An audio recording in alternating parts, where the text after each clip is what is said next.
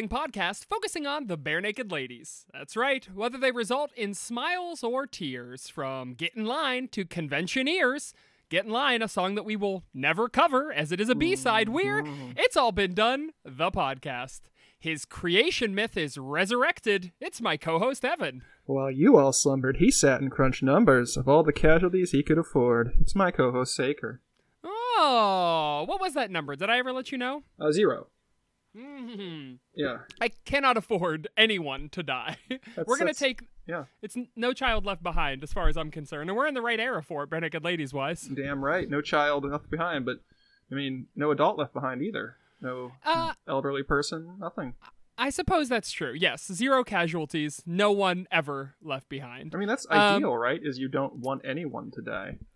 Yeah, yeah, yeah. I don't know why that's contentious. Why did I pause? If even for a moment, it made me sound thought, like someone. You thought maybe I was laying a trap for you. yeah, that's exactly. Thought you were trying to trick me somehow. Uh, I wasn't. but- I wasn't. Yeah, we should not not gear towards any murders uh, or suicides or anything like that. Yeah, we don't want anyone to die. What's Evan trying to get me to say? Yeah, Evan, I agree. Mm. No suicides. Wow, right, there you go. Spring it. Oh, not even Hitler? It was not good that he. All right, I get you. Um, Ebbo, uh, Well, it wasn't early- good that Hitler killed himself because I wanted to see him tried for war crimes. Oh, yeah, I guess that's true, huh? It would have been better. Well, what what would have been worse? I guess he would have gone to prison forever. No, he probably would have been executed. Yeah, okay, he would have been. A lot of people executed in the Nuremberg trials, bud. Sure. Um, do you think it would have been? But then he would have gotten more eyes on. I suppose you can't get more eyes on you than than World War II. Yeah, it's not like yeah. I don't yeah. think like I don't think the reach of his message is really the concern with regards to re Hitler. Sure. sure. Did you know that that phrase R E colon is Mm-hmm. actually pronounced Ray? Have we ever discussed this before? Why? I don't. I don't understand. I think it's from the Latin for something, but people would think it's like regarding or Yeah, I always thought it was response to. regarding. Yeah. No, but uh, but it I stands learned- for something completely different that uh that I that I cannot remember at the moment. That, but you must believe me. It stands for Requiescat in Pace. There we go. Rest, rest in peace, Hitler is exactly what I'm talking about. Uh, it's Latin for uh, "in the matter of," and it is "re," um, used to indicate that a judicial proceeding may not have formally designated adverse parties or is otherwise in uncontested. I, Well, that's interesting. I, uh, yeah. Anyway, there you go. Just FYI. Now you know the rest of the story, as my friend Paul Harvey used to say. yeah. Your best friend Paul Harvey. My BFFPH. Your best friend Steve Harvey. Oh man, can you imagine? We get into a room. In there is Paul Harvey. In there is Steve Harvey. In there is Harvey the Wonder Hamster from the Weird Al show. Harvey Weinstein. there, Harvey, everyone's favorite Harveys. How many other famous Harvey? Harvey Dent, a fictional character. Harvey Dent is in there. What are Mm-hmm. Some other famous Harveys? I you've you've plumbed the depths of my Harvey knowledge. Have I? Man, it's hard to. Yeah, it's Harvey to think about anymore. I think that's probably the the extent of it. Um, weird, weird name, Harvey. When you think about it, Well, all names are kind of weird when you think about it. James. James. That's a weird name. Yeah, I guess when Like you say like it a single a fucking a single. James wasn't enough. You had to name Oh, him James. We've done this every time the name James. You're the one brought up James Daniel. Daniels. Sure, Stormy Daniels. You're right. Good call. What a strange name, Stormy. All those like weird biblical names. You know how it is. Yeah. Yeah, it's almost like every name, every word is just a strange combination of letters set to Mm-hmm. random. Wow. Hey, hey, hey! Don't be uh, alphabetocentric. I mean, it doesn't have words don't have to be made of letters. They can be made of pictograms. They could be made of kanji, hanji. Uh, they might not even have written uh, Can you, equivalents. it, when I had my son, could I have named him something in kanji? Would they have accepted that? Ooh, probably. Um, you probably have to write it out in um, English, almost assuredly, or not English, in um, in uh, the American alphabet. I bet. Sure. Sure. Um, they, I had it's it was an apocryphal story at my high school that our math teacher, and I think this is an apocryphal story at everyone's high school that our math teacher, who was you know there's you've always there's always the one math teacher, right? The who's a little bit a little bit wild, a little bit kooky. And the Sure. apocryphal story was that uh, he had named his son with a, with like a plus sign in his name. That's very good. Yeah, That's or some sort of on-brand- it was some sort of mathematical notation, and they would not let him do that, or they let him do it, but then the law changed so that you couldn't do it, or something like that. interesting. Yeah, a very a So- prince esque story. Yeah, so you, your name is like John Jondry, but you've got like a silent plus at the end of your name. Sure. Your name is Travis, except the T is a plus. Your name is just Plus Ravis. Yeah, I mean, and I bet you can like, you could, you could put like any sort of character though, because you like you couldn't stop somebody from naming someone like their kid like something with like an S set in it, or, or like a, a tilde over the N. Yeah, Like- I mean, is there anything stopping you from naming your son or daughter the entire text of Atlas Shrugged? I mean, how long is there a, a character limit to the name of a person? I bet there is. Really? I bet there is because I know that um there was? I had some uh Thai friends who were always complaining about character limits on everything because their name was like Arden Sapsola Chanchai and then like another two or three syllables after that. But Sure. um and I mean, you know, that's just normal uh, for for Thai names, but not necessarily for American names. You you but just that's that's their complaint about like uh, Facebook or something, like like name Mm-hmm. fields on on forms, and you know what I mean? Well, yeah, and I bet I bet there are character limits, and I bet they are super racist because I know that like a lot of like native Hawaiian names are also very long, and Yeah. uh, um, you know, white names tend not to be that long, especially. Well, I mean, we do hyphenate, but we always it's like Wembleton, Smythe, uh, Brickhauer. Sure, yeah. Uh, it appears that the maximum length of a name is 300 characters. Oh, So that's a lot of characters. yeah, that seems that seems pretty. That's a so. To answer your question, Atlas Shrugged, no. Probably the first No. like sentence or two of Atlas Shrugged. yeah, 300 characters is quite a lot. The minimum length of a name is one letter. Yeah, I know. So, I know that because my partner's name is one letter. That's true. Yes, I forgot. That is true. Legal name of your partner. Mm-hmm. Um, in my school, the weirdo math teacher used to play um, Barenaked Ladies during class. So good times. It was a lot Mm. of fun. Fostered my love. Thank you, Mr. Carcelli. You're a good man, and we, we respect you. Cacelli. Carcelli. You can hear more in Letters from Yesterday, episode two, the hit podcast available on all podcasting catchers. Um, Ebbo, I think we're they're just having called podcatchers. podcatchers. Yeah. So we've so it was lowered from iTunes broadcast or what was it? How do we get podcasts again? How do we get podcasts? I forget. Oh, whatever. I'm sorry. This is a this is a fruitless way. We were having such fun and playing such games, Evan. Do you think that And- like podcast, the term podcast, will outlive the that which spawned it? Like because it's it's it's obviously like an Apple branded term because nobody has an iPod except for Apple, right? Yeah. So, Uh, but we- but most podcasts don't necessarily come well, through Apple. Yeah. that's where it's from. Is iPod broadcast. So we got Mm-hmm. podcast, right? And iPods don't exist anymore. iPhones do. Right. So yes, it's already outlived its its uh its parents. Yeah. So and like we call every yeah, it's like Kleenex, right? We call everything Kleenex, even though like they're like Kleenex is a brand. Yeah, boy, I wonder why they were even they had the portmanteau of iPods in the first place. Because that obviously they were Well, if it's iPod wasn't the only yeah, but in the market. iPod iPod podcast sounds better than like MP3 playcast, MPcast. Yeah, yeah, you're ah, only because you're being very presocentric. I gotta say, had we started with a a, a, a Zoomcast, that would have been good. Um, and a podcast retains that rhyme, I suppose, with broadcast. So I don't know. You're right. You're always right. I wish we would have called them Squadcast because they always have a couple people doing them. That sounds like a good name. Do they? they should if they don't. Um, and we've got a couple people doing this one. It's a Barenaked Ladies. But I had a great segue earlier, and then we just kept on I moving. always I always try and push you through. You do, and usually it makes me a better person. In this case, it makes me a worse one. Our song this week is called Fun and Games, and if you've never heard it before, here is a quick sample.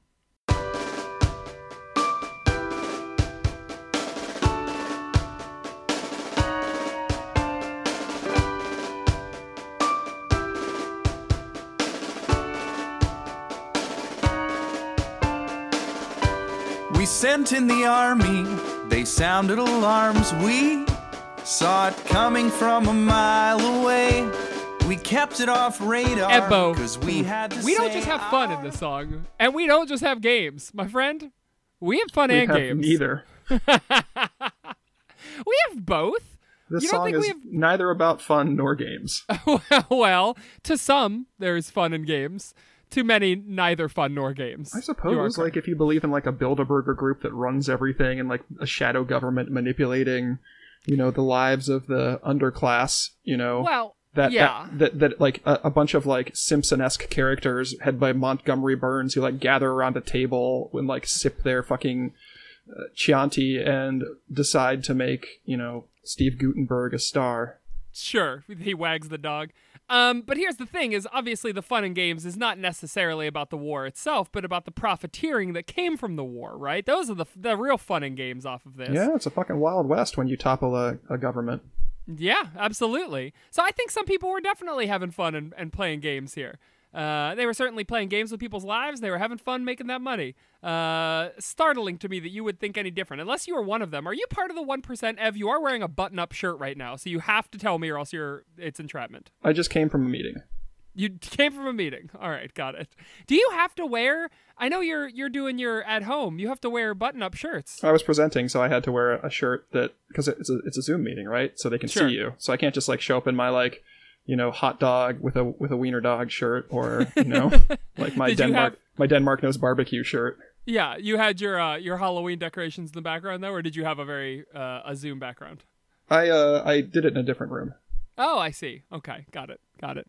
A lot of specifics about your house, I think, in this episode. Let's really get into the details of where you live. Uh, what room are you in right now? I'm in my bedroom Great. Very good. Very good. Um, okay, so where I sleep, but also where I perform this podcast on occasion. on occasion, usually a basement man. Uh, I like those basement episodes more. You have a you have a different energy in the basement. You have a rowdier energy. You're a bigger man. Well, that's because I'm looking at all the fucking disembodied ghosts down there. sure, absolutely. They I just give feel me, like they give me a lot of energy, and also, but you know, afterwards I get like that that come down after after the podcast because all the ghosts leave me. yeah, yeah, that checks out. Um, That big old possession come down. It's also a bigger room. There's less furniture, and I feel like your ego tends to take up the room, right? The size of the room. So, Is that an insult? no, absolutely not. You're a man who fills up a room I fill up a room with his ego. with my ego. I'll take that compliment in the spirit which it was offered, Good. which is to good. say shittily. backhandedly. yes, I think both of those, perhaps. Um, Ev, thank you for taking time out of your workday uh, to do this. OSU, if you're listening, just kidding. It's way after 5 p.m. Um, uh, let's talk about this song a little bit. Um, so obviously, uh, lyrically, there's not much to talk about here. It is very upfront with its ideas, right? Um, Yes, this is. is. a song about the Iraq War. Correct. Or well, you said specifically about sort of the the Bush administration's role in the Iraq War. Yes, absolutely. Um, yeah, uh, uh, about how they kind of uh, undervalue the lives of people who they send into war, uh, while overvaluing uh, the the stocks and bonds and uh, you know what they're getting out of the war. Um, Correct. yeah, it is perhaps the most on the nose Barenaked Ladies song of all time. It has no uh, pretense. It has no artifice to it. Would you agree? Yes. Okay, very good, very good. Um, yeah, I don't know. Uh, it's it's it's a good song. I thought it was interesting. Uh, what did you think about uh, generally uh, about this song? Any ideas? Any thoughts? Musically or, or lyrically or what? Well, what I mean, hitting? lyrically, did you have anything to say about it? I mean, I was wondering if it was like really a commentary on I don't know the Star Wars prequels or maybe like specifically the Phantom Menace. Like I didn't know for sure. Jesus Christ. Okay, let me look at these lyrics again while you go off, son. Do it. I don't need to go off. I mean, it's Oh. specifically like Palpatine's role in undermining the New Republic so that he could uh, trick Natalie Portman and Jar Jar into a vote of no confidence, which is actually technically called a vote of confidence because you're voting confid you're voting a confidence in the elected official rather than no confidence. If you if you so Uh, sure. anyway, the parliamentarian got it wrong. So okay, um, got it. so yeah, just uh, manipulating everything uh, for the sort of the Sith essentially, which I never really got that. But then again, I didn't get a lot of things in this in the prequels. So, so the the army being spoken about in this perhaps would be the clone army or the, droid army, especially because we see the droids get blown apart pretty pretty effectively. Yeah, we really don't see any pieces of any clones except for when Boba's holding Jango's head in his hands. I yeah, suppose. and I was surprised the like head didn't fall out of that good old Wouldn't helmet. that have been fucking great? Oh, I would have loved that. It wouldn't have been much of a kid movie though. oh, it would have been a great comedic beat. I would have. That's That's what you're really looking for in those. Like the music swells. John Williams, uh, lazy John Williams, with his same score, continues to replay it, and uh, then the head just falls out plump. Good old lazy John Williams. Although there is that like they did. I remember specifically being in the theater when Boba Fett like touches his forehead to the helmet. There's like a there's an obvious like little thunk noise that like comes up through the through the mic. Yeah, man. Man, what a fucking what a wild ride Boba Fett is, right?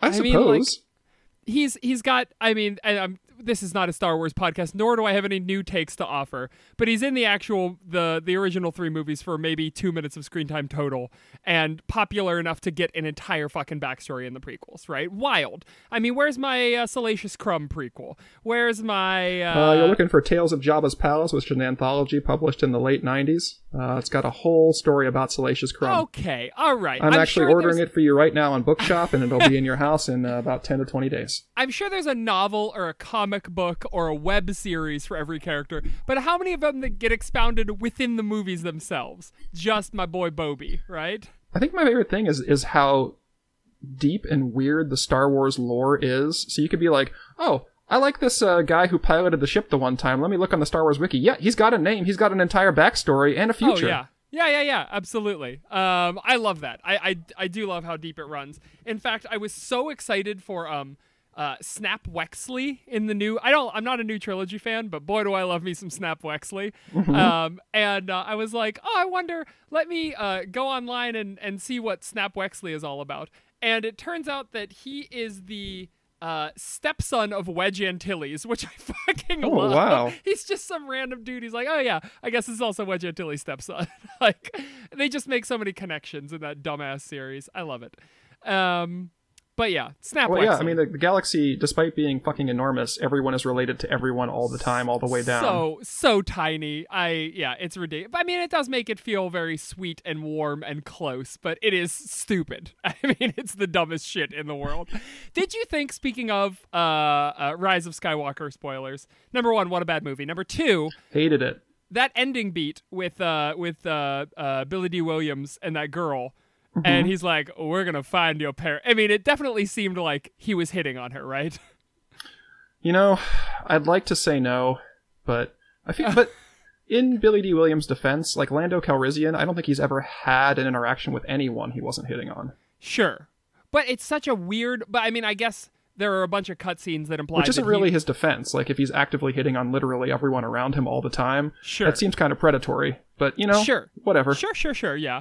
Um, that there was a there were some cutscenes that implied that he was her father, which is again, this universe is so fucking small and stupid, Mm-hmm. and I hate it.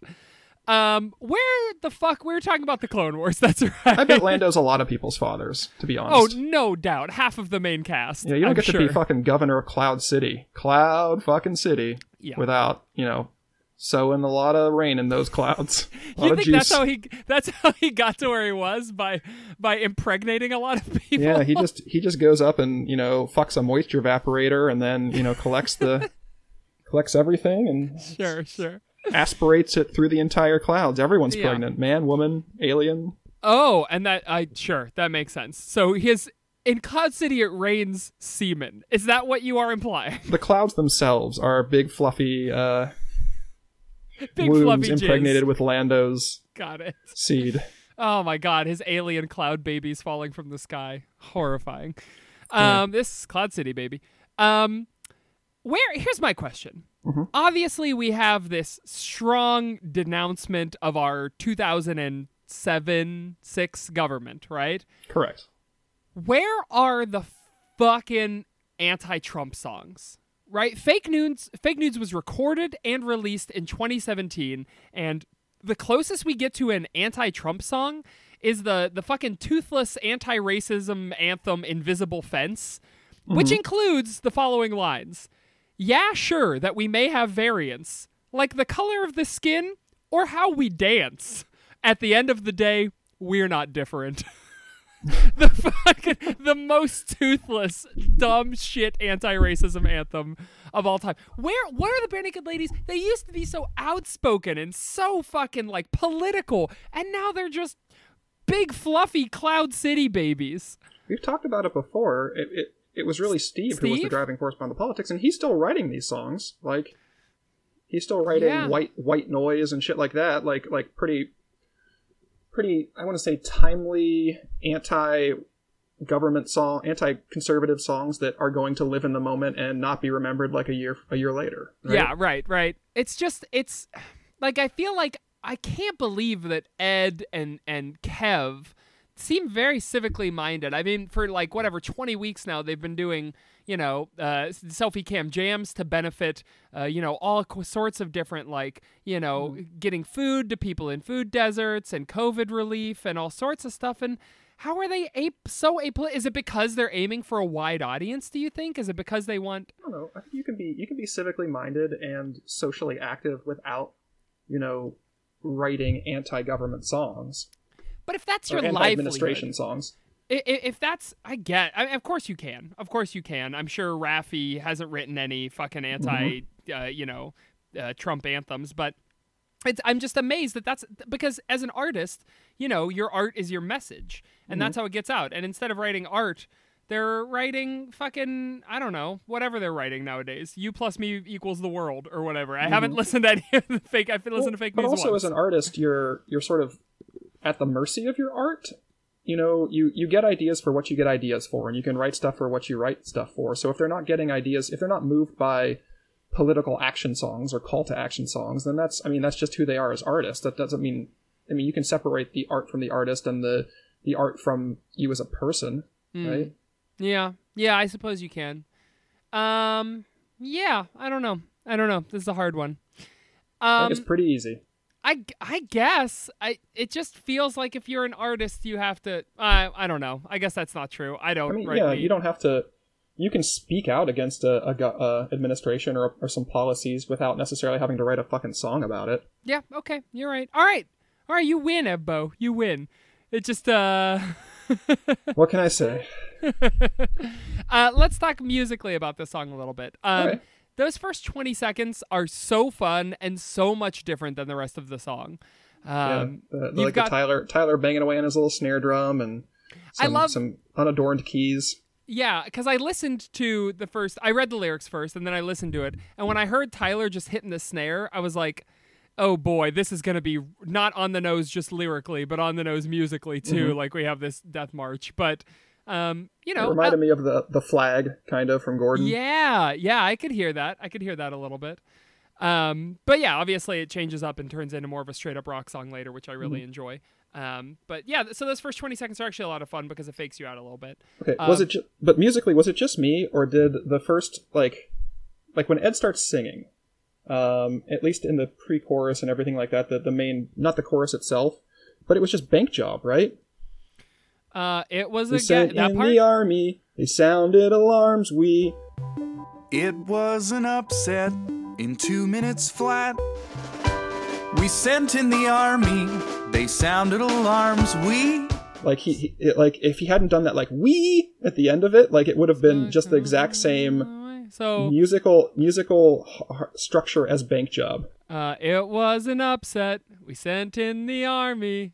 Sounded alarms. We. I would say the first line of the verses is bank job to a T. You're 100 We kept right. it off radar because we had to say R. If he hadn't gone up at the end of the line, it would be Yes. basically bank job. the the first line of each of the little stanzas is the Yeah. exact same cadence and rhythm and melody. It definitely gets Bank Job. away from bank job in the chorus and later in the song, but yeah. like I just heard I just heard that and I couldn't not hear that. Yeah, that's exactly. Oh man, that's exactly what it is. You're 100 percent right. How wild that they were even on the same album. T- I mean, ish too. Um, man, how Mm-hmm. also, strange. I mean, you I don't know uh, every artist has their sort of musical ticks, and I feel like this is kind of one of Ed's when he's writing. Yeah, like yeah. this sort of this sort of specific cadence.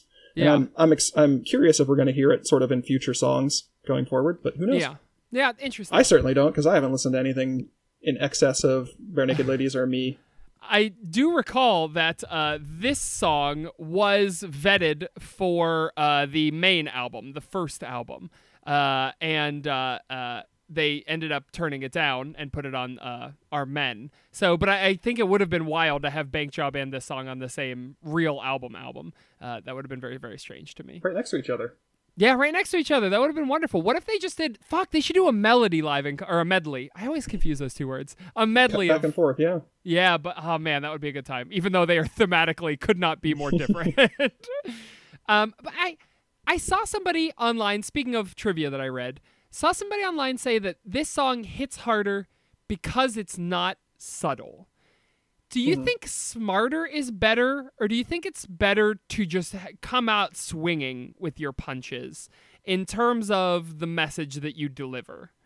Well, I think that subtlety is lost on a lot of, of the broader audience. So it depends Sure. on what your goal is. Like if your goal is to reach people as wide a uh, wide an audience as possible, then yeah, come out swinging. But if you want to, I don't know, I don't know, Saker. It's like everyone talks about high literature and high Sure. art and low art, and you know, as if there's some sort of desi- di- like divide. But Yeah. I think that you know people make a di- distinction between high art and low art, but honestly, like the stuff that they pull up as like high art or like great American novels is essentially just low art from a while ago, right? Shakespeare, Yeah. the dude like half of his stuff is dick jokes, Yeah. right?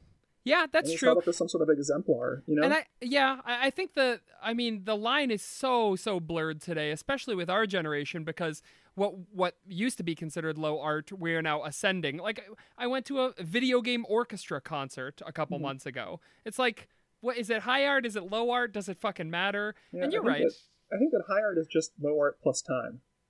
Yeah, Popular- boy, oh boy. popular low art. It gets to my, it gets to my uh, fundamental pieces of life. If you do a good job, you can get away with a lot. I, ha- I hate that. I hate it so much. Just gotta Um, do a good job. Yeah.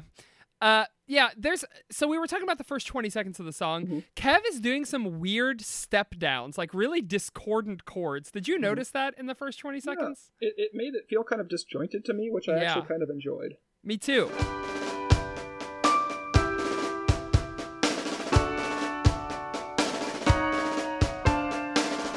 I liked it a lot. Um, it's yeah, he's he's just some some real strange shit. Uh, but fun, fun shit certainly. Um, I thought Ed sounded especially nasal in this song for some reason. Well, he had his like uh he had his indie singer voice on, right? Yeah, Because there's like there's like the voice where he's a rock singer and he gets kind of a little bit more gravelly, but then there's the one where he's like, "I just told you everything I know," and he like gets a little bit higher and a little bit more. I don't want to say preachy, but like there's Yeah. like it sounds like he's smiling as he's singing yeah, sort of his- because he knows something you don't. I, I you know what and thankful that you use that phrase because I, I picture it as his I know voice. I know why like that's almost exactly the voice he's he's taking on in this song. You're right. You're mm-hmm. right. There's pop ed, there's country ed, and then there's indie ed. And this is mm-hmm. definitely an indie ed song. What's nice that you can um, wear so many different hats. Oh yeah, certainly. Um, this is uh, uh, I I liked this rhymes in this song. I think there are a lot of fun rhymes that he does in this song. You did not like them? The that fucking bridge, man. Okay. I was I was waiting for that. I had never heard this song before in my life, but I, Right. as soon as it started, I'm like, uh, I know it's coming. I know this fucking bridge is coming where they like get all Yakety Sax and like get weirder and weirder, like fucking Mos Eisley Cantina, Cantina. and like that. Just like because I could read the lyrics and just like the ected, you know, Yeah. Yeah, string. yeah. I just Well, get I, sure. like my shoulders kept slumping deeper and deeper every time they added another level on that fucking shit house. I don't think that's good rhyming. Uh, when I said good rhyming, I meant like the fun rhymes like army, alarms we, radar, say R, like his multi-syllabic shit that he's doing at the end of lines that is really uh, uh, uh, uh, uh, good. Boy, I searched for a while to find the word good. Well, that's uh, yeah, no argument here. We kept it off radar, cause we had to say our. That, But- those are those are decent wi- rhymes. But but I fuck, think let's talk yeah. about that bridge. Oh my god. Uh, it starts like a normal BNL bridge. It's fun. It's interesting, and then it goes off the wall. Holy Mm-hmm. shit! Put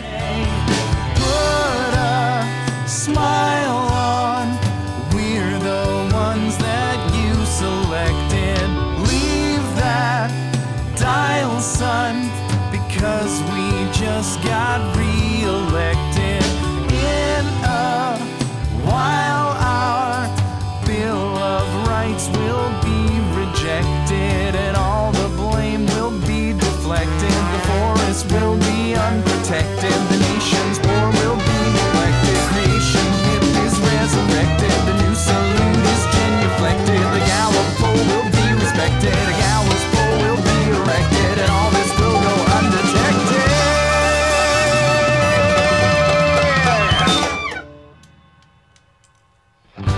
I take it you did not like it then. I see why they did it objectively, and I think it fits within the song. You know, so I'm judging this against, of course, the worst bridge of all time about bananas. And, Sure, and- sure, and sure, like sure. So it is. It is a serviceable bridge. Yeah. Um, did not was not a fan of it, but I can see its place in the song as everything. Like, because they're talking about the world sort of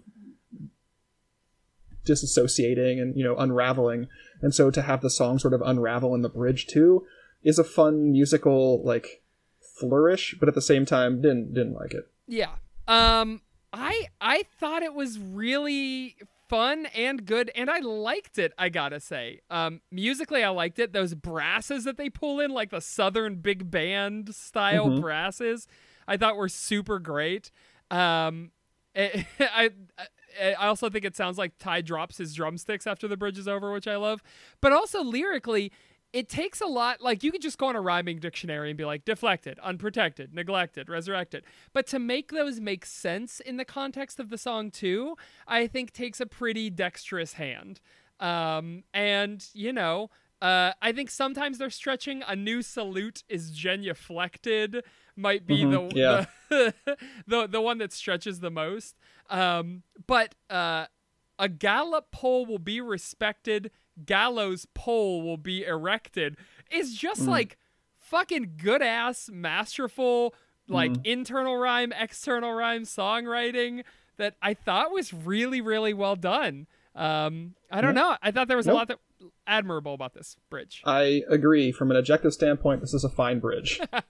but subjectively, you just yeah, I, did, I was not a fan. I'm not a fan of it. right simply because it was just too. Well, simply because too I didn't much. really like this song that much. Sure, sure. It, I I thought it's definitely the part of the song that will stay with me.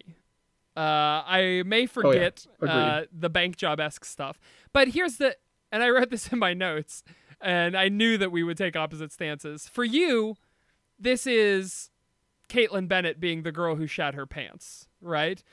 But for me, this is Little Caesars as the company that paid Rosa Parks' rent. It's the thing you remember about the person, either good or bad. You're going to view this as the sho- song shitting its pants at a frat party. I'm going to view this as the song paying Rosa Parks' rent for years and years without asking for any uh, acknowledgement. Um, yeah, I think I think this one this one goes down smooth. Uh, the one thing I didn't love, speaking of things we don't love about this song, the call and answer oh yeahs at the end. Oh yeah. Uh, not not a fan of that. I felt like it was the Steve Army versus the Jim Army, and I didn't Mm-hmm. understand what it was trying to do or where it was going, or just not a fan. Powder keg. It's a powder keg. Steve's harmonies sound wonderful. We have a great stop and go moment at the beginning of the song, which I have said before, fucking love. You are good. You are you stopping in hand claps. Do you That's what you know me? Did you fail to see it was a gag? And that's really about all I had for this song. Mm-hmm. Ev, what else did you have to say about it? Nothing in particular. Like uh, I didn't know. I at first I didn't like the um, twisting cadence on the you know on on the second lines of every of everything. They sounded alarms wee like, and then it kind of grew. It kind of grew on me. So I actually kind of enjoyed it then. Yeah. Um, I love that octave jump. It's very strange, uh, Yeah. like a very strange choice to make, but it's fun. but because I kept, comp- I think that I think that if it hadn't sound sounded like if it hadn't given me those bank job notes, I think I would have enjoyed the song more. But I couldn't help but compare it to Bank Job musically, which made me like the song less because Bank Job's a much better song. Yeah. Oh man, that's interesting, and I hadn't considered it. And I wonder if subconsciously I like this song more because it reminded me of Bank Job. um, because it gave Yeah. me those same good feelings that it did. Interesting that when it's pulled out more, you like it less because you realize that it's just, uh, you know, It felt it felt sort of derivative. derivative is the word I was looking for. Uh, but yeah, maybe if it's subconscious, it's it's good. Interesting. I like that. Um, other versions of it. Did you Yep. listen to the bathroom session? Yeah, I did. It was pretty much down the plate except for the end. Yeah, uh, I was I was just curious, kind of how he did the fast part on guitar, and it was just the fast part on guitar. But you're right, the ending he does a new ending on it. Dude, dude, dude. yeah, or he starts singing some doo doo doos, yeah, yes. But I noticed that in further live versions, he keeps those bathroom session drop ins. He goes the doo doo doo doo. Uh, if did you listen to any other live versions of the song? I heard one from uh, I think it was Ships and Dips seven. Was it Oh, or okay. maybe five? Yeah, I don't think And there it was- was, it- seven. Yeah. it was a it was just a regular version of this. Okay, okay. Um, but yeah, I love that he shades himself on it afterwards. He's like, I don't know what that was. I don't think that worked. But and then he does it in the future. Well- Um, there's an acoustic version that was exclusively available on the BNL uh, Barenaked Ladies Are USB, uh, which is fine. Uh, it's live and acoustic. The crowd fucking eats up the bridge. They change one lyric. Uh, they change instead of uh, creation myth is resurrected. They say intelligent design is resurrected. Don't know why. Doesn't mean anything. It's fine. Uh, Well, I think the specificity, right? sure. Yeah, I mean, absolutely. creation creation myth can mean a lot of things, but I think they wanted to specifically call out like Christian. a Christian creation Yeah. myth. Yeah. Yeah, so I think absolutely. I, I, I, yeah, that works a little bit better for me, but at the same time, I don't care. It it is more. I mean, it sounds good. It's very. Uh, you know, he fits them all in, but it's him packing on the syllables. Intelligent design will be resurrected. Um, Word stacking. He's my uh, word stacking boy. you yeah, you hate that word stacking. You would have hated this. Um, and then there's a live version from Glasgow where Kev is on accordion. That's kind of cool, but again, very samey, samey, samey, samey. This is a kind of a samey song. When you were queuing up like videos on YouTube, have you been getting a lot of like ads for the Epoch Times? For the what? The Epoch Times. I don't know what that is. What is it? It's a um, basically like an online. Well, it's a newspaper slash news organization. Um, I don't know if, if it's just I don't know why it's been targeting me, but like every time I queue up a YouTube video, it seemed like it's like this woman cutting cucumbers, and then she's like, "Huh, I didn't know that China started the coronavirus epidemic." and then the guy next to her goes, "Actually," and like goes into this like huge explanation of how the Chinese Communist Party covered it up and everything like that. But I mean, yeah, and I, it got me curious because I'm like, I know that like a bunch of far right weirdos always advertise on YouTube, but it was a front for Falun Gong, which is like the um, it's like a Falun Gong's like a um, fringe Buddhist adjacent sect that uh, on paper seems okay, but in practice is kind of occult slash terrifying. Uh, they're the same people who who fund uh, you know Shen Yun. You see all those like dancers that go around the country. Yeah. So, but they're the the Epoch Times is uh, um it's Falun Gong is remarkably anti-China because I mean China did crack down on them in the late '90s and like kidnap and torture to death many of the followers and um, launch a propaganda campaign. Also, they're like they're still like kidnapping and harvesting organs from Falun Gong followers in China, like the Uyghurs. But at the same time, it's a really murky thing because like the leader of Falun Gong, Li Hongzhi, is uh, um, kind of a nut job. Like he believes that like aliens came in the nine or the seventies and like mind controlled us to help us make computers, Oh and he can walk through walls and like float. He lives in America. I think he lives in New York or something in this like compound, but he he believes like very the, the Falun Gong was kind of kind of stayed out of American politics until like the late the mid teens because like he saw Trump and descending down like this golden elevator and Trump was talking about how he's going to destroy China and he beats China all the time. And this guy's like yep this guy. This guy's going to destroy China once and for all. Put all of our support behind Trump. 100% Trump Trump Trump. Oh so god. they've sort of shaded into like uh sort of anti uh, their, anti-china hatred sort of ch- shaded into like pro-trump pro like european far right movements like uh um, like they came out in support of uh, jean-marie le pen like that xenophobic anti-semite who is like the head of the french far right. Um holocaust denier sort of thing. Um so yeah it's a it's a pretty it's a mixed bag because on one hand the chinese government is terrible and completely violates human rights and commits war crimes well they're not at war but commits like crimes against huma- humanity and ethics all the time but at the same time falun gong's like reputation isn't that clear either, especially Right. recently. So, you know, it's a bucket of fucking worms that it was a fun rabbit hole to go down. I'm like, huh, Wow. Epoch Times, this is a weird thing for a, a YouTube ad to say. For real. Yeah. Oh, bizarre. And do you think it has anything to do with you searching for barenaked ladies a lot? Do you think that they're sort of hitching their wagon to bare naked ladies? Well, I look for like like my YouTube like history is like barenaked ladies, let's plays, and like uh movie soundtracks Sure. and video game soundtracks. So I'm not sure how that particularly. So I get that, and I get Joe Biden uh, Sure. ads. I want to do a little A B testing for. I want to see which of those three things is really putting you into the Chinese murder cult uh, uh, wheelhouse there. So I'm betting it's some combination of bare ladies and let's plays. They're trying to. It's probably, Probably. just let's plays. They're trying to target young people who Mm-hmm. are pliable. So your young pliable mind is getting in there, Ev. Ooh, yeah, they didn't know that I'd spent more than a decade of my life studying Asian history. it was just pretty fun because I looked it up and I'm like, oh fuck, this is a Falun Gong front. Cool. It's really. I had no idea the Shenyun dancers were. Uh, or the, Oh, yeah. the- Yeah. that's interesting.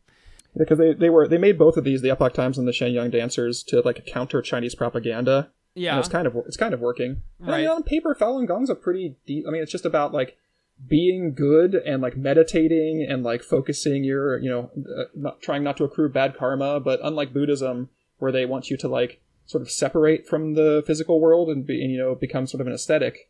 At least, at least, um, you know, Chan Buddhism. But like in Falun Gong, you're supposed to like be secular and like function in society and like try to be a better person within the context of society. So, you know, just like Christianity and like, you know, Islam and stuff, there's a lot of laudable stuff within the context of Sure, the religion. It's sure. just, you know, when the fucking rubber hits the road, Right. it doesn't necessarily pay out with every single follower, but you know, just like any belief system, you know, you can't you can't account for assholes. What a wild road to go down on this episode. What a strange tangent. Yeah, sorry. I just uh No, I love it. It's just I did not expect that coming from this episode. Um, my my ads are all for uh, Grammarly. I don't get any ad but Grammarly on YouTube. I used to get Grammarly too, Yeah. but uh, it makes me Grammarly makes me furious. Why? Just because? because I'm a proofreader. Like part of my job is proofreading, and like the stuff they do isn't necessarily like I don't know. Having a program tell you how to like grammatically structure a sentence is useful for. I understand its utility, but like for me, it's very frustrating. Like I always turn off the grammar function in every fucking Word document because Right. it's telling me how to.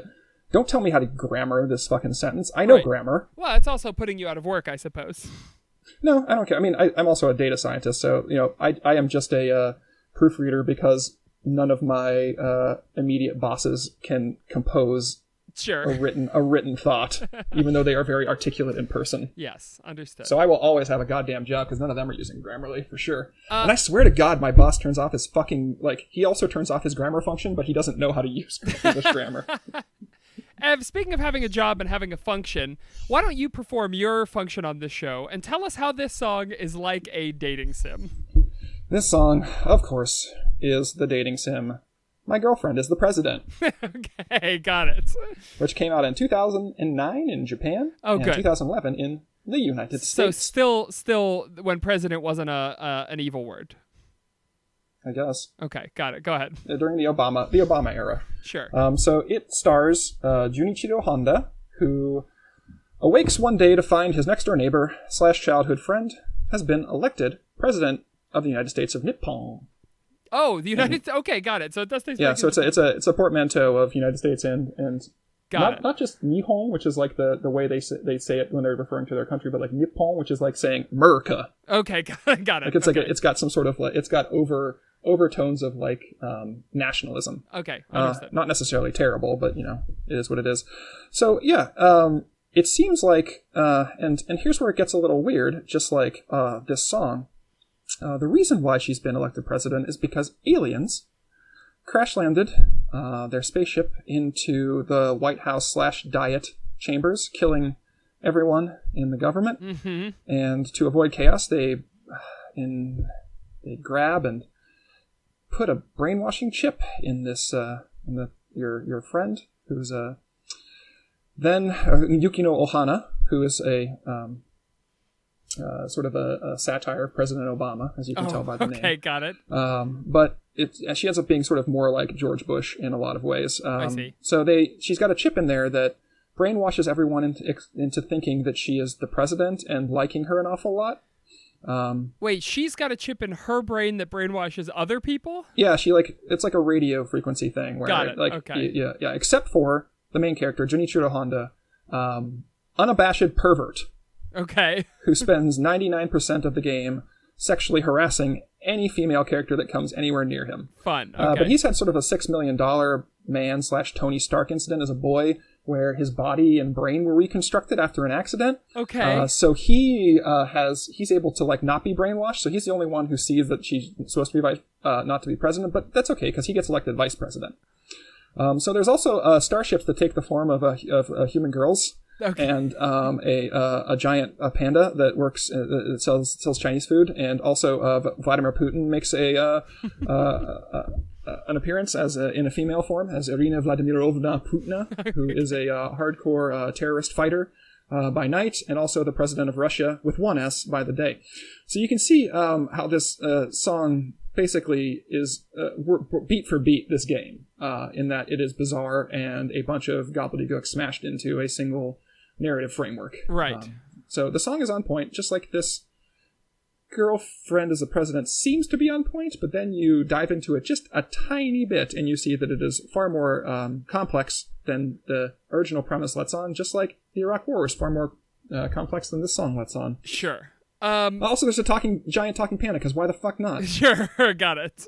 Ev, you did not mention that this game is an eroge, which is wild to me. Yeah? I don't know. Is that is is that weird uh, for those listeners who don't uh, who who don't know what that means? This is a a, a porn game basically. Uh, there's there's some uh, pornographic element to this game. It doesn't say what it is here, uh, but it's it's an 18 plus game where Panda dicks. pa- okay, is there are there panda dicks just hanging out everywhere? No, no, there aren't. Uh, Uh, the villain, the villain does want to collect all the beautiful women in the world in a harem so that he can make out with them anytime he wants. Sure, sure, sure, sure. Yeah, and this is where I feel like most uh, most dating sims are going. Uh, they're they're all leading to to eroge eventually in the end. Um, but most of them don't hit that point. But this one apparently does, which I'm very. Uh, it's bizarre to find that out. Um, Yeah. Apparently- so the um yeah. go- go so ahead. basically the the reason why oh I'm sorry I interrupted you. No, go ahead. Basically the um premise the Junichiro Honda character is sort of sort of a he seems almost more Trumpian than anyone else, but this is obviously because he's a he's a pervert who um, Sure. is kind of a piece of shit in all regards. Yeah. Um, and like if it wasn't for the fact that you know his family slash friends got him into this office, he wouldn't be there. Mm. And uh, you know, I don't know. And it look, I I mean, it looks back on like it makes me look back on like the Bush and the um, Trump era, and just kind of frustrating Yeah. in general. Certainly, just like that whole era was. I remember it well. Still Uh, happening. Yeah, yeah. Uh, interesting. All right, Ev. Uh, I think it's about time to rate this song. As usual, Evan, we rate this song on a scale from bare naked to fully clothed. The more clothes this song is wearing, the worse it is. The fewer clothes, the better. So, on a scale from bare naked to fully clothed, Ebba, where this song fall? I've done it. I've finally done it. I'm starting to work on my time machine. Okay. Um, it will allow me to go back in time. It will allow me to write what, what, what once went wrong. It will allow me to butterfly effect the shit out of everything and ruin the world. Mm-hmm. Um, so I'm just starting to work on the time machine. I got my lab coat on. I got my shirt. I got my long pants. I got my goggles. Good. I got my uh, my lab shoes. Yeah, Um, as you I- do. I got my mask on. I'm pretty pretty fucking clothed. Then boom, explosion, smoke fills the air. It's me from the future. says, "Oh my God, Evan, you're, you're pretty clothed, but you're gonna be wearing so much more clothes in the future. This is, this is gonna be so much more clothes. You're gonna be so there's gonna be there's gonna be clothes all over your entire body." I'm are like, you "But- but drinking and burping at the time, or? I'm pretty I'm pretty well clothed. okay. I'm like, uh, I'm pretty clothed right now, but he's like, no, no, no. These, this isn't the amount of clothes you're gonna be wearing. You think it's, you think you got a lot of clothes now. Things are gonna get so much more clothes in the future. You're gonna be wearing, you're gonna be wearing uh, all sorts of stuff. You're gonna be wearing a, a, a, a scarf wrapped around your face. You're gonna, you're gonna, you're gonna be wearing long johns. You're gonna be wearing gloves. You're gonna be wearing shoes. You're gonna be wearing socks over your shoes and another pair of shoes on top of that. There's so much more worse th- things to come in the future. You, you just, you don't even ready for it. Right now you're in the Sabbath days, buddy. You just got a little bit of clothes on. You got a few clothes on. You got a lab coat. That's all you got. I got, I, I get, I got, I wake up in a lab coat. You know, you sleep naked. I sleep in, sleep in a lab coat. I sleep in the clothes you're wearing. And I go, "What the fuck are you even talking about?" He says, "You think this? You think you're clothed? You think you're clothed? Just wait, just wait for the next album. Just wait. You're gonna get so clothed. You're gonna get so clothed." And then he like disappears. I'm like, well, "Okay." So I give up on my time machine, and uh, that's pretty much it. Whoa, you paradoxed him out of existence. Yeah, that guy doesn't deserve to live. Bizarre. Okay. So yeah, didn't really like this song, but I know there. I can't get too clothed because there's going to be way more clothes in the future. You Can't rate these on a bell curve like that doesn't and exist just like yet. the uh just like the wait till I finish. Just like the Bush presidency, I thought that was possibly one of the most fully clothed presidencies I've ever seen. Sure. But no, no, the future, the Trump presidency is has so many more clothes. It's so much worse. Everyone wears clothes all the time. Sure, but There's no skin to be seen. Even when you open your mouth, it's just fabric. but Ev, then on your on your rating system, we'd have to rate the Trump presidency like half clothed because what if somebody comes along further down the line? Are we going to retroactively uh, declothe this presidency? no, we're not because that's why I destroyed the fucking time machine, man. Okay, got it, got it, got it. Okay, sure. So we'll just It lived. It lived only in this rating. Sure, sure, sure. Understood. Um, in mine, uh, I am. I wake up in the morning on my hard cot, and I say, I don't remember going to sleep on a hard cot. This can't be right. Um, and the lights turn on, and But I you know it's yours. I know it's mine. Well, I don't know it's mine, but when I hear my drill sergeant say, uh, "Hey." All you recruits, you've got to make your cut so that I can bounce a corner off of them. I go, what the fuck? Th- th- this must be my cut. Uh, I didn't know we were supposed to uh, uh, put a top sheet on our cloth. I didn't know, or on our cot. I didn't know we were supposed to have a fitted sheet over it. But I, I get up and out of bed, and I'm, I'm starting to fit this sheet over this thing, and I'm, I'm, I'm, I'm making it, and it's sloppy because I haven't had the training that I need to have, and I get, I get told to run hundred laps in my uh, in my my pajamas, which uh, just like all the other recruits, as I'm looking around, we're all dressed in um, you know uh, uh, underwear and uh, a tank top. Um, and I, I get outside and as i'm going outside i start running trying to think like what is happening to me? Where am i? What's going on? Have i is this will the will the next jump be finally my jump home? And as i'm passing the lake that i that i pass as i'm running around the, the boot camp i take a look in it and i realize that i'm not me. I am of course brian pepper barenaked ladies uh war narrator from sell sell sell from helicopters from all of their war songs uh, and i know at that moment that uh the future is hell for me. I'm going to be put into a terrible situation, uh, and I'm going to perhaps be blown apart um, because I, uh, I d- things just don't turn out well for Brian Pepper in those songs. Um, so uh, I guess I'm tank top. I guess I'm underwear, some some boxer briefs, but I know that there are worse things to come, just like you. Ebbo, Yeah. we'll be right back with more. It's all been done. A Barenaked Ladies podcast. Hey, Evan. Hey, um, there's got to be aliens out there, right? I don't know. This is a great question. I don't think so. I mean, there has to be. Statistically, there's no possible way there could not be aliens out there. I mean, yeah, okay. There might be aliens, but they're certainly not as well developed as we are, or equally developed, maybe. They don't have the, the capacity to travel interdimensionally, right? intergalactically. I mean, I think personally, I think that the capacity to do that just doesn't exist. Okay. Like, there's, a, I mean, as a sci-fi author, I find it, you know, I, I think that it's fun to imagine, but I think that it's kind of sad that we're all just going to develop on our planets and maybe get out into the solar system, but not much farther than that because everything is so fucking far away. Sure. Um, yeah, I, I would say that that's probably true. But I think more likely that they are microbiotic or they are, you know, some some tiny little uh, uh, thing. I don't think they are they're they're sentient beings capable of rational thought. I don't know Or that that seems Every civilization gets to a certain point and then destroys itself, like we're we're heading for. Sure. That's it. Yeah, absolutely. option too. Maybe these were once great uh, once great beings. Uh, what do you think? Do you think there are aliens out Maybe there? they're just maybe they're just real silly. Sure. Oh, you think they have the capacity for extraplanar flight? extraplanar, by the way. They're on a different. Intergalactic, I think is the word you're no, looking for. I'm looking for multidimensional and intraplanal. Uh, I, so you think they have the capacity for that flight, but it's funnier for them, sillier, if they don't do it. Yeah, yeah, they're just they just have a really weird sense of humor and they don't like us particularly Sure. well. Sure. Maybe it's just they have to do whatever is the funniest option, and it's funnier to watch us kill ourselves and destroy our environment and uh, have to terraform a new planet. That's the silliest. Mm-hmm. Yeah, option. maybe this is like the funniest thing they've ever fucking seen. That is pretty funny. As a human species, to watch us destroy ourselves is a Yeah. laugh riot. As I mean, a one really, percenter, It's not like it's their fault. sure, right? yeah, absolutely. You're right. You're right. Um, yeah. What do you think they call themselves? I don't think they call themselves a word that we can understand. Their language is probably based on like um, chromatophores changing color, such that you know they they've got very they don't have eyes per se, but like eye spots, so they can sense changes in color and whatnot. And uh, so I think their language is, is visual based. Okay. So they so we would be like it'd be like single red dot would be like somebody's name. Sure, but what does that mean? I mean, what's the the, the connotation of single red dot? I don't know. I mean, what's the connotation of Saker? It's a falcon or a cannon. I mean, there's A cannon? yeah, Saker cannon. You're named after a cannon? I don't. I mean, my last name is a or my my name is a, a family name. So my grandmother was Dorothy Saker. Uh, so boy, I'm giving Oh, giving our viewers okay. as if they didn't have enough ammo to find out who I am or where I am. Yeah, we've talked about your first. I can use your first name on this. No, no, no. I'm right? giving my my grandmother's maiden name out, which is probably a poor idea. Um, but uh, but yeah, absolutely. But it means something, right? What does Evan mean? Evan means something. It's just Welsh for John. Okay, what does John mean? Like fucking almost assuredly like blessed by God or something stupid like that because it's a biblical name.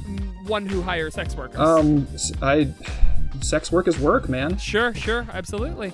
Um, yeah, interesting. Uh, Middle English denote various occupations, including that of priest and policeman. Ooh. So- ooh. oh, I guess two- I just came out pro cop. The two finest occupations. um, so, so what do you Oh, think man, single yeah. red dot fucking means, Ev? Give me some connotation to single red dot. Uh, it means uh, priest or policeman, single red dot is the John of their universe. pretty much. Single red dot Smith is his name.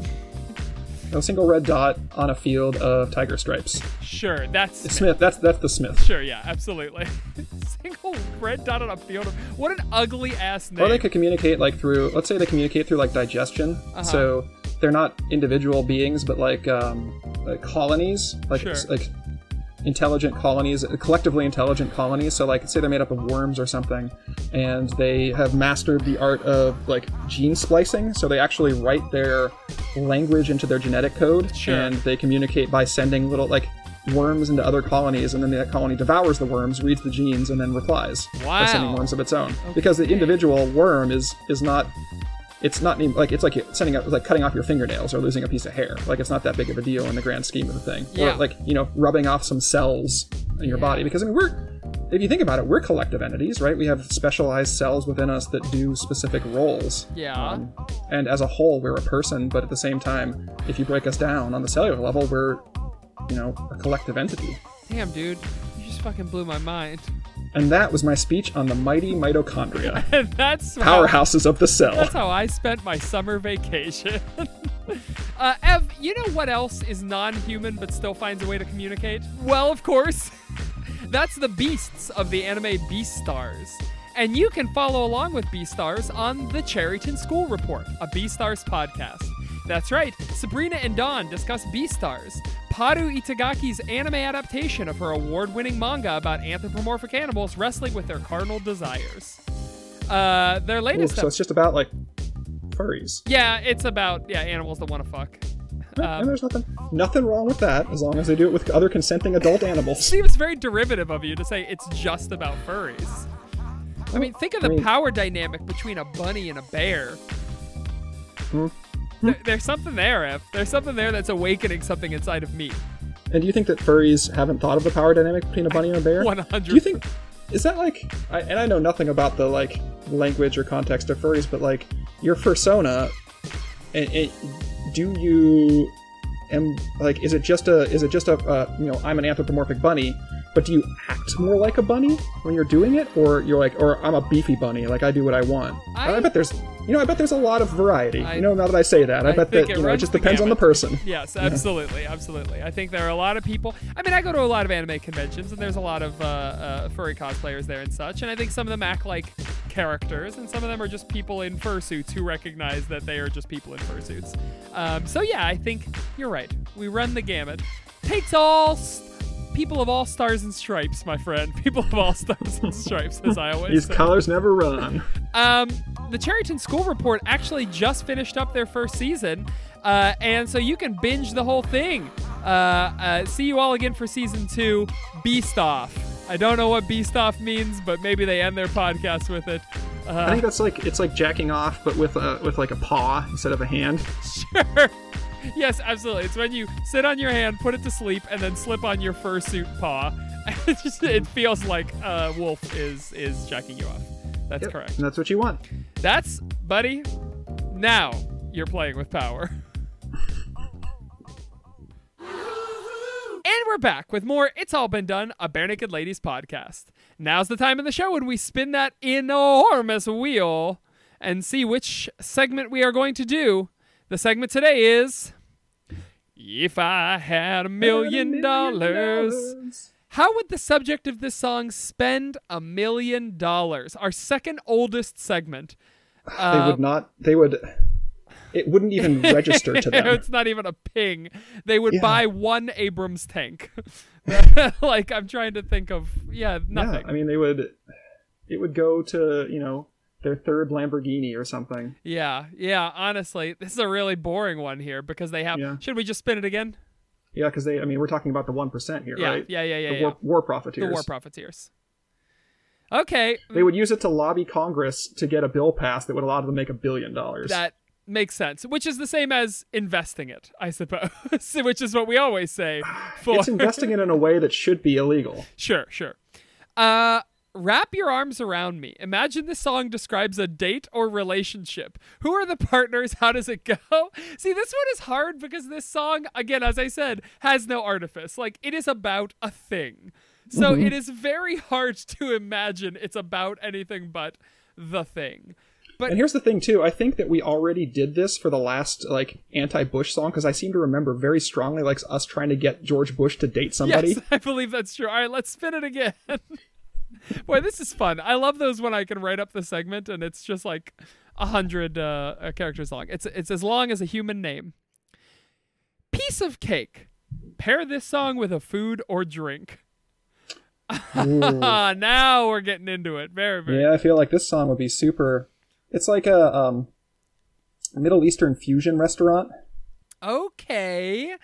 How? So it's like it's like going to a going to a Middle Eastern restaurant. There's there's a lot of like Middle Eastern restaurants in my neighborhood, like some like and uh, Af- North African restaurants and things like that, um, where you can go and they've got delicious you know ethnic foods, and you could also order just a hamburger. yeah. Right. So it's like a hamburger prepared by a you know one Michelin star chef from Iraq.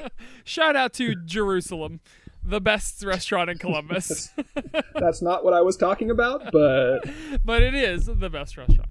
Um, yeah, I can see, but see, I almost feel like it's it's a a, a Middle Eastern restaurant. Not not that it's a parody of Middle Eastern restaurants, but it does it such a disservice, right? Because ostensibly the song takes place in the Middle East, but it is the Middle East by way of a fucking uh, a, a takeover. Oh god, it's somebody who went. It's a it's some like somebody with Blackwater Yep. who went over to the Middle East, um, spent like eight months there on a defense contract. Had a falafel once Yep. and was like, "Man, this is fucking delicious. I'm gonna open a fucking restaurant when I get home." Exactly. It's like Jim's falafel cart or something. Like Yeah. someone who has no business making fucking baba ganoush who is uh, serving you the worst shit that you've ever tasted in your life. And I'm not saying like you know like with uh, with music, you know, you can you can if you do a good job, it's fine. But he's making terrible baba ganoush. Yes. Like he's he has taken no time to learn anything about the culture or the food or anything behind it. He is just a guy shoveling fucking chopped up eggplant onto a uh, flatbread roll. Yes, exactly. He's making some real katashish mishwi, which is the only phrase I know in Arabic, which means chicken shit on a stick. Thank you, Oh. Dad, for teaching me one phrase in Arabic once.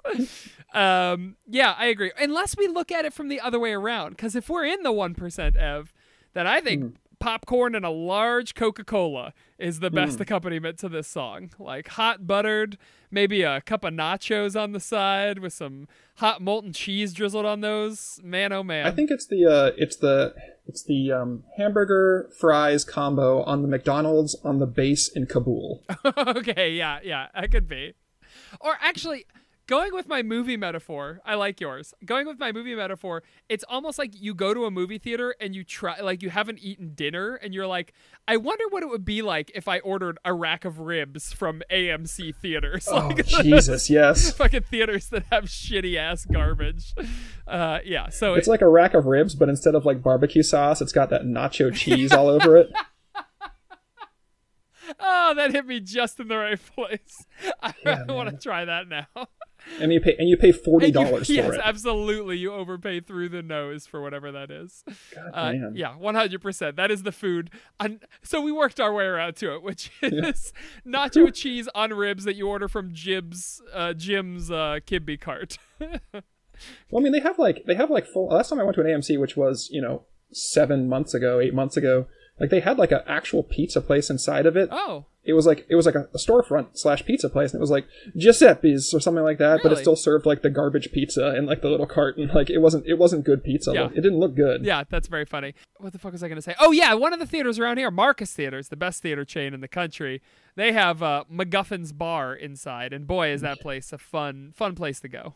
Yep. If you want to pay fourteen dollars for a beer, Yeah, best place in the world to go. fourteen dollars for like Jules's suitcase cocktail. like it has a fun name. Like that's exciting. So all right, The Benjamin Button. this will age you in reverse. That's where your drink starts empty and gets full. sure. Or you start to drink it and halfway through it they arrest you because you're underage. Um. All right, Epo. Now's the time of the show when we take an email from our friends, our fans, our nice little nuggets. Nuggets. Very good. There we go. Mm, Uh, we you knew that was coming. please email us, folks. You're gonna hear this three weeks later, but this is one of our last questions. It's all been done podcast at gmail.com. Ask us the stupidest shit about naked ladies that you can think of. This email comes from our perennial fan, Dan. Hey Dan. Dan says uh, his email is titled Observations and I guess a question.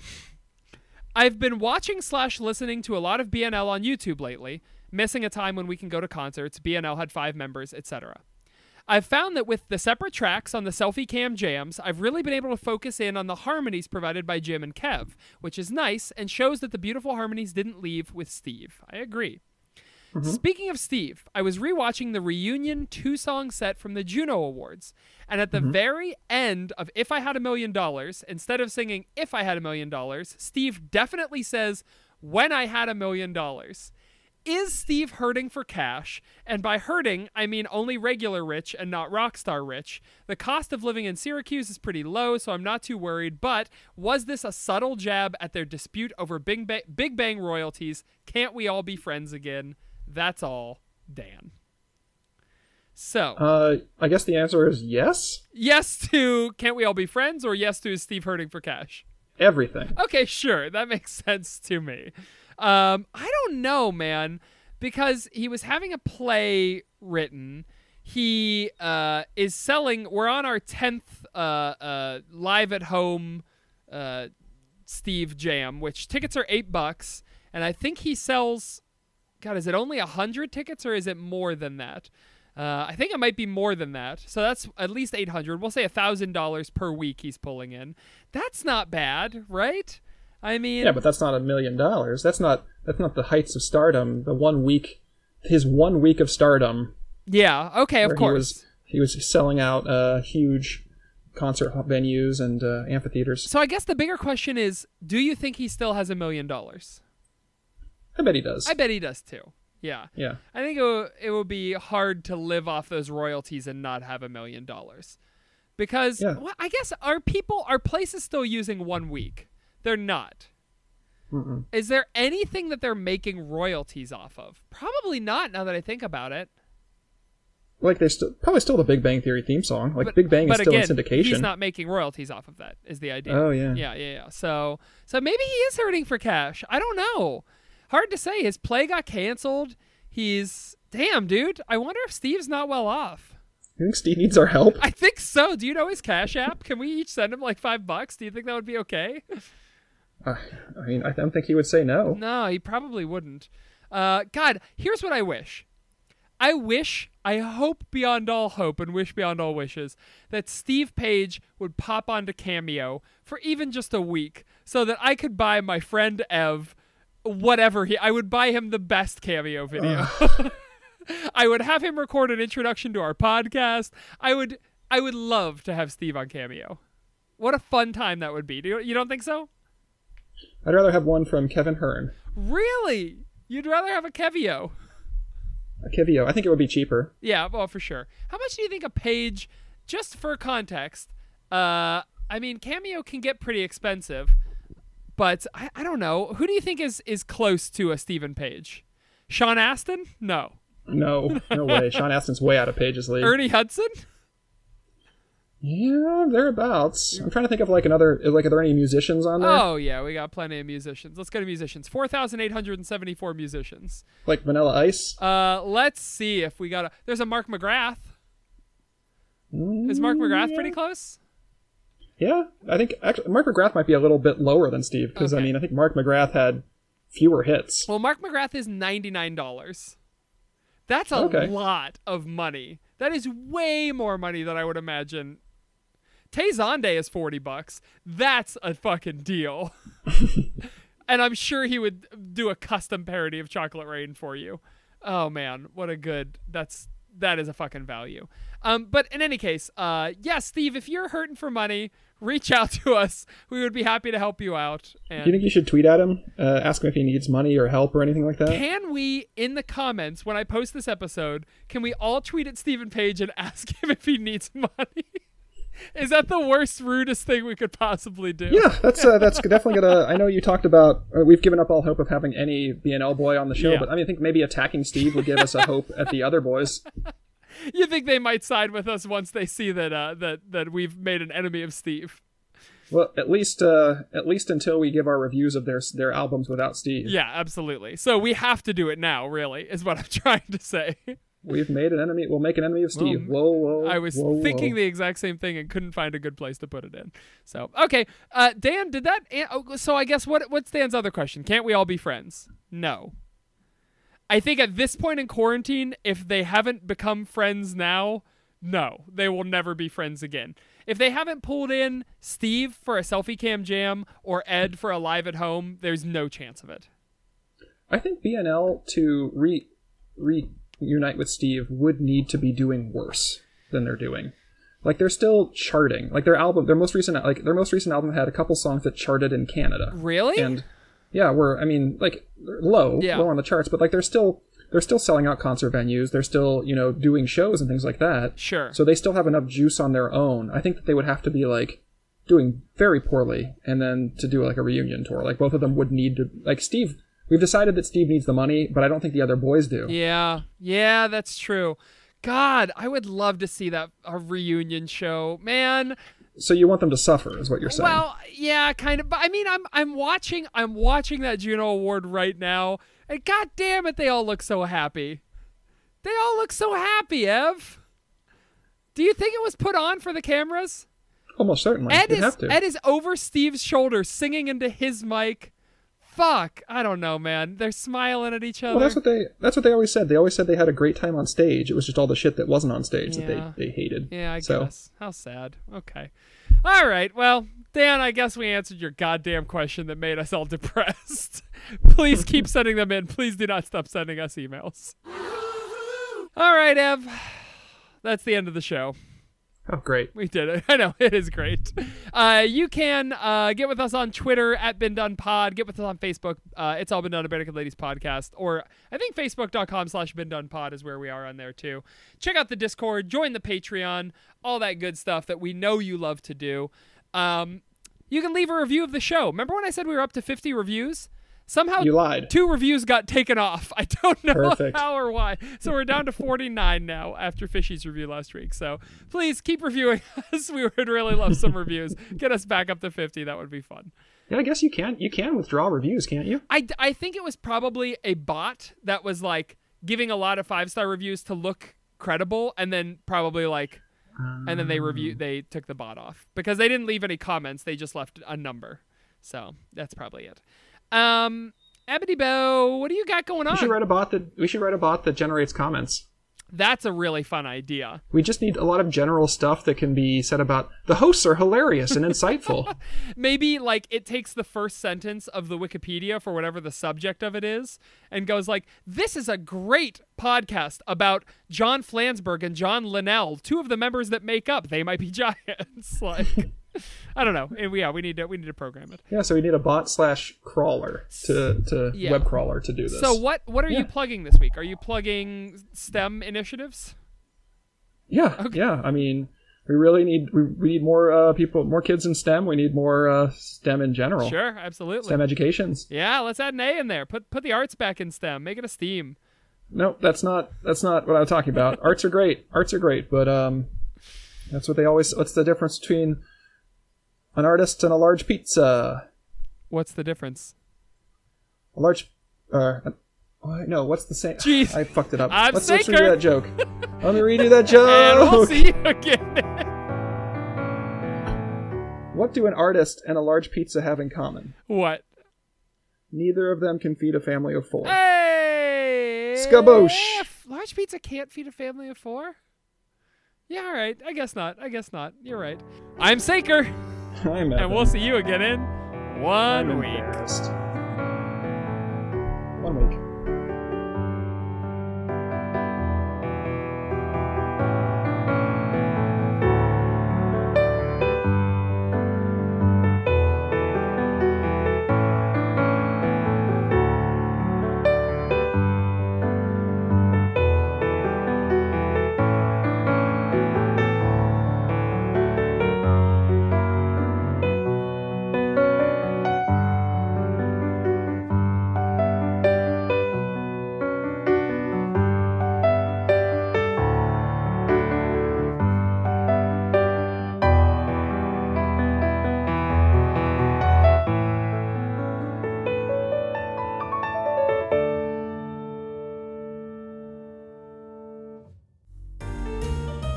Hey Don, you know what's better than a psychosexual show about an anthropomorphic introverted wolf in love with a promiscuous rabbit who also might want to eat her? No, I, I don't. Nothing. I mean, unless there were a podcast talking about a show about an anthropomorphic introverted wolf in love with a promiscuous rabbit who also might want to eat her, and was hosted by a lovely woman like myself and her dear childhood friend. I can't think of anything more derivative. Shut up! I mean, you're right. Come join us on the Cherryton School Report, a podcast about the anime Beastars. A show about, well, you got it. Fur, fun, terrible animal puns. Part of the Orange Groves Podcast Network. New episodes Mondays. Hurrah! Beast on! They don't say that. They should.